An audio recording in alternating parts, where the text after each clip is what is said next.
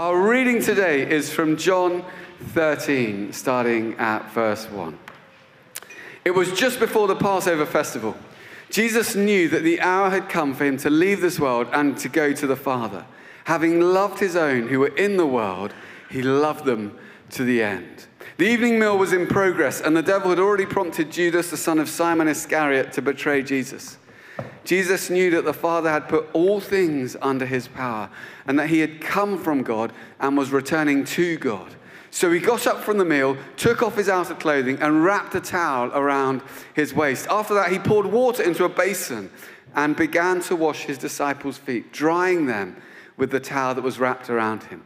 He came to Simon Peter, who said to him, "Lord, are you going to wash my feet?" Jesus replied, "You do not realize now what I am doing, but later you will understand." "No," said Peter, "you'll never wash my feet." Jesus answered, "Unless I wash you, you have no part with me." "Then, Lord," Simon Peter replied, not just my feet, but my hands and my head as well." Jesus answered, "Those who have had a bath need only to wash their feet. Their whole body is clean, and you are clean, though not every one of you." For he knew who was going to betray him, and that was why he said not everyone was clean. When he had finished washing their feet, he put on his clothes and returned to his place. "Do you understand what I have done for you?" he asked them. "You call me teacher and Lord, and rightly so, for that is what I am. Now that I, your Lord and teacher, have washed your feet, you also should wash each other's feet. I have set you an example that you should do as I have done for you. Very truly I tell you, no servant is greater than his master, nor is a messenger greater than the one who sent him. Now that you know these things, you'll be blessed if you do them." Father, speak to us today from your heart to ours. Holy Spirit, you're welcome. Amen. So, short people. Okay. So today I'm going to be talking about Jesus, bold humility in an insecure world. As a black woman, I am constantly being put in boxes and stereotyped. And I think this is something we can all relate to, because at some point in your life, you've been frustrated at being underestimated. As an African, I'm constantly either chasing a narrative, but mostly running away from one. Deconstructing, constructing, and correcting narratives can be exhausting. I'm sure you understand. So when I was young, I decided I'm going to have a little bit of fun with this, because I love to laugh. And I love a good prank as well. So something that would happen to me is that I would be in a restaurant or at a party, and people would naturally assume that I'm service staff, or I'm there because I'm working there. And I would play along. I would wholeheartedly engage, like sincerely, ask them questions about allergies. If they order a steak, I'm like, "Do you want it medium well?" Yeah. Really get, I committed myself to this thing. Sandra Bullock had nothing on me. And then I would make sure that this person would watch me walk away and go and sit down at my table. Another example would be when I would be in a supermarket or a grocery store or a shop, and people would assume that I'm there because I work there. So they'd stop me and ask me things like, "Oh, how much is that?" or "Where can I get the whatever?" But I would always respond. I wouldn't let it go. I would always respond. And so someone asked me, "How much is that?" I would say with enthusiasm, "Oh my gosh, it's your lucky day. Buy one, get one free. BOGO!" And if someone was like, "Oh, do you know where the cheese is?" Even if I knew where the cheese was, I would deliberately send them to, the bakery section. Yeah, it was a lot of fun. But it all came to an abrupt end when I heard a sermon on Jesus washing the disciples' feet. You see, Jesus lived with bold humility. And what I had to learn in embracing my salvation, I had to balance sin and grace in my life. So on one side, I realized that I was a sinner, and this humbled me. I felt humbled. But at the same time, because of grace, I had this boldness, because I had a value, and the value wasn't based on my greatness. The value was based on grace. Grace, God's riches at Christ's expense. Grace. Blew my mind. So today, this story of, the story of the Last Supper, rather, you find it in all four Gospels. But this particular story of Jesus washing his disciples' feet, you only find this in the Gospel of John. And many people who love this gospel and theologians who talk about it have emphasized how this theme of love reverberates again and again in this gospel. Keep that in mind as we talk. This afternoon, I want to talk about 5 things that Jesus did when he washed his disciples' feet that teach us today how to live with bold humility. The first thing is that Jesus was motivated by love. Verse 1, having loved his own who were in the world, he loved them to the end. So I've been trying to think of an adequate contemporary comparison to washing of feet. And it's pretty hard to beat. There are very few things that are that intense and involved. But something that came to mind is something that's very close to my heart. I'm the mother of 2 young children. And if you're a mother, or you have a mother, you understand that motherhood is God's work. I've had to do some pretty humbling things for my small children. And I remember a time when our oldest daughter was a baby. We had an emergency situation, and I witnessed her dad clear mucus from her nostrils by sucking it out with his mouth. I mean, I stood there aghast with like a bulb syringe in one hand and saline solution in the other, and just like, Lord, what is happening? But he saved the day, and it needed to be done.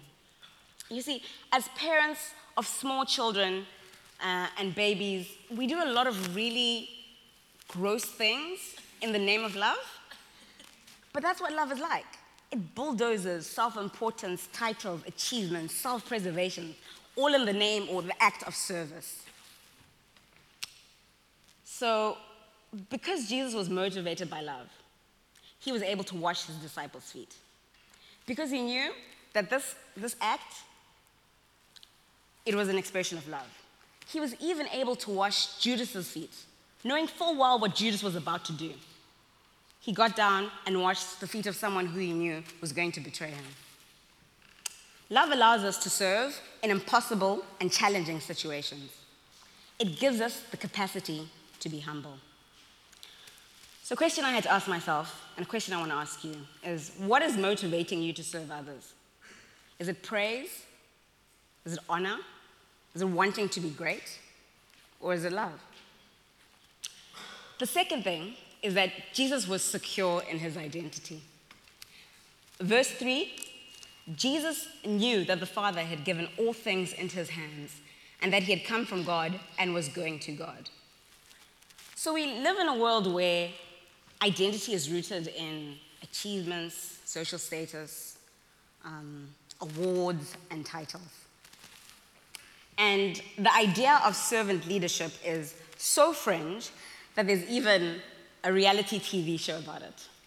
The TV show is called Undercover Boss. For those of you who haven't watched it, spoiler alert, okay?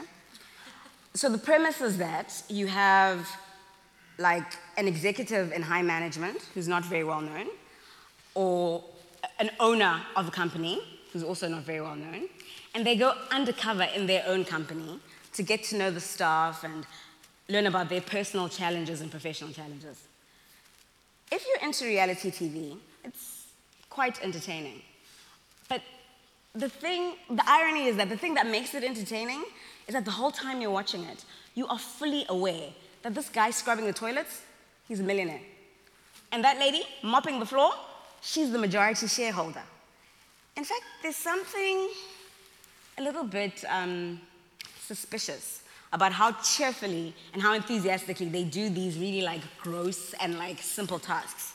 You'll have this guy scrubbing the toilets of a hotel and he's like, and you know, because he knows, we're all fully aware. What he's doing doesn't define him. This is not who he is, it's not his identity, it's just something that he's doing. So this counterintuitive element of this show is what makes it intriguing, but it's also it also gives us a great example of how when you are secure and confident in your identity, you can do something that is almost the opposite of something that is not demanded of you and your title. Jesus knew his identity came from God. He was secure in who God said he was and who God said Jesus was. So he was, and he knew that no one could take that away from him. No one could take that, what God had given him, away from his identity. He knew that by washing the disciples' feet, he didn't compromise himself or diminish himself in any way. Question time. How are your insecurities stopping you from serving others today? Are you thinking that something is too beneath you to do? Maybe are you concerned about what other people think of you if you do that? The third thing is that Jesus demonstrated leadership practically. So the washing of feet was a very common, like, Middle Eastern hospitality custom. And I feel like I just need to unpack this. If you know it, be patient. Because for me, when someone says washing feet, I think pedicure or foot spa. But that's not what was going on here. This wasn't like a complimentary service of relaxation. It was something that needed to be done because in biblical times, people wore open sandals made of hide, animal skin. And they got pretty grimy, everything got stuck to it, and then it would rub onto your feet. It was pretty icky. But the problem wasn't the sandals. The problem was what the sandals were stepping in, okay? So on the roads, dirty, dusty, animal poop everywhere. A compromised to non-existent sewer system. You can just, fill in the details. People are walking around with open shoes. So washing people's feet was something that needed to be done for hygiene reasons. But to further complicate matters, when people ate, they were reclining. So feet were at the same level as food. So you would see why, even aesthetically, this is something that needs to be done. But it was only done by servants. It was never done by important people. In fact, it was seen as something that was almost humiliating. And I think in the story, what really amplifies the fact that this is something that people didn't want to do because they felt like they were losing something from themselves is the fact that even though this is a custom, everyone knows why this is done, it's done at every meal, none of the disciples volunteered to do it. They all thought it was beneath them, not one. And I think that when you consider that you have a room full of people who understand a custom, who know that it must be done, but don't do it, it speaks to the fact that this is something that they think is so low that they shouldn't be doing it. In fact, the disciples did quite the opposite. In Luke, we're told that a dispute rose among them about who the greatest amongst them would be. So they're sitting there having an argument about, like, who's the greatest. And in Luke 22, Jesus settles the dispute by asking them, who's greater, the one who is at the table or the one who serves? Is it not the one who is at the table? But I am amongst you as the one who serves. So John then elaborates on this story by telling us this, on this account, by telling us the story of Jesus washing the feet of the disciples. And he says, motivated by love, secure in who he was, Jesus left his position for an act of service. So this is a humbling foreshadowing of what Christ is about to do at the cross. Here's someone who is in an elevated position. This is the King of Kings. And he steps down from this position so that he can come and do an act of service and wash the disciples' feet.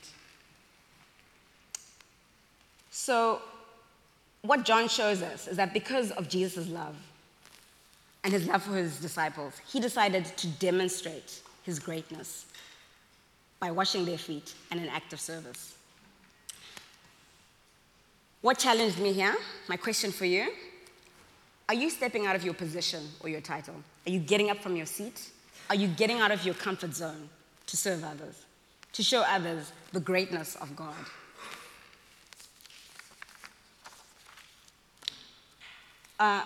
The fourth thing is that Jesus laid aside title, took up a towel, and girded himself. I'm going to ask my husband to come and help me with some prop. You know, I'm a visual learner, so I love to do this.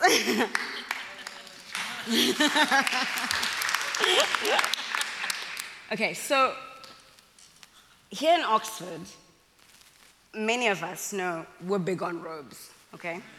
The length, the color, the ribbon, like it's a big thing for us. And what robes represent for us are titles. Anyone who's been to an academic event knows that when you walk in, you scan the room, you see a robe, you know what's up, right? No one has to tell you, that's a that and that's a this. But what did Jesus do? He took off his garment. We're gonna keep this PG, don't worry. He took off his garment. He laid it aside, his title. He then took a towel, you can do this, babe, wrapped it around himself. Lost the title, he's put on a towel, and then he girds himself. So he you tuck it in, because you're about to do some work. So you make sure that this thing is secure. Just stay there for two seconds. So, how do we lay aside our garments? We lay aside our garments by putting aside what we think makes us important, right? Our status, our academics, our socioeconomic landing, what we know, who we are. He then takes up a towel. How do we take up a towel? When you take up a towel, you adopt a servant heart. He's no longer the title. He still is, but the title's been put to the side. He's taken a servant heart because he's about to do some work. And then he girds himself, right? So we prepare ourselves to experience something challenging. Foot washing is not easy. It wasn't like, oh, look at those grimy feet, corns, calluses, here I go. He knew this is going to be tough. This is going to be some hard work.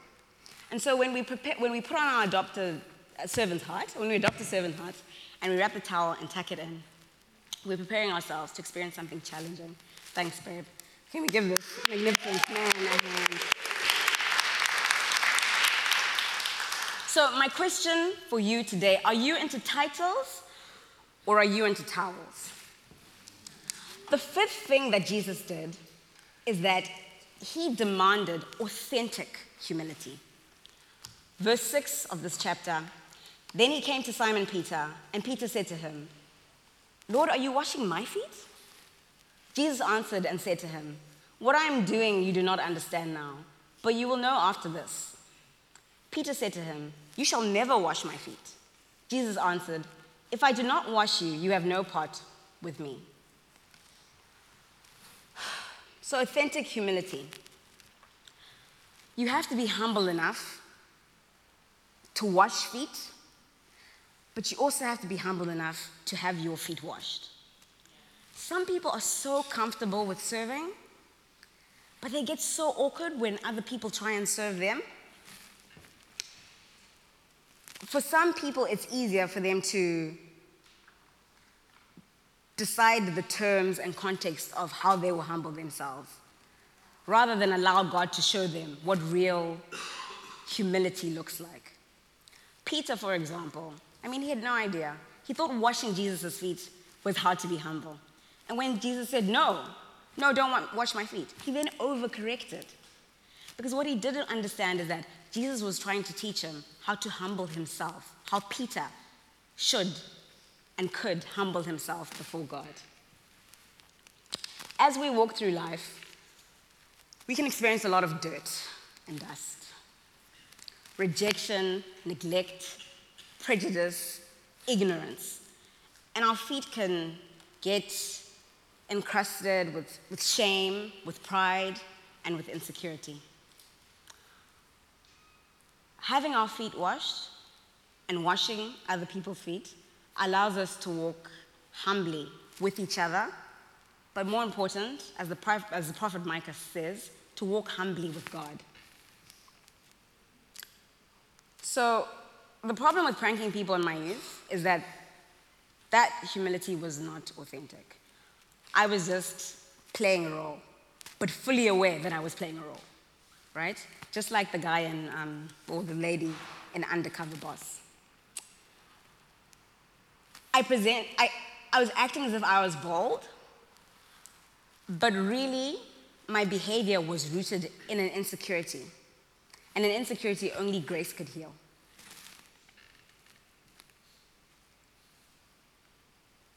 So, the challenge this week, my challenge for me and for all of us, is that this week, let's try imitate Jesus in his bold humility by 1, being motivated by love, 2, being secure in who we are in Christ, 3, demonstrating love, getting out of our comfort zone, 4, dropping titles, picking up towels, and 5, allowing God to show us how to be humble in an authentic way.